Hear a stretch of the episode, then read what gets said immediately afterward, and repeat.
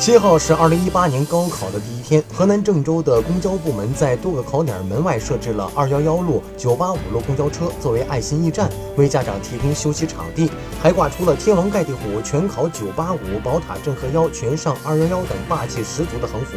在公交车内配备了铅笔、橡皮等考试用品，还准备了饮水机、纸杯、人丹、风油精等物品。更有许多杂志供家长们打发时间，多名公交志愿者也在现场为家长和考生提供服务。车队工作人员介绍，之所以抽调二幺幺路、九八五路公交车作为爱心驿站，就是寓意能够奔赴九八五、二幺幺，祝福考生能够考出理想的成绩。现场不少家长也直呼全上九八五、二幺幺。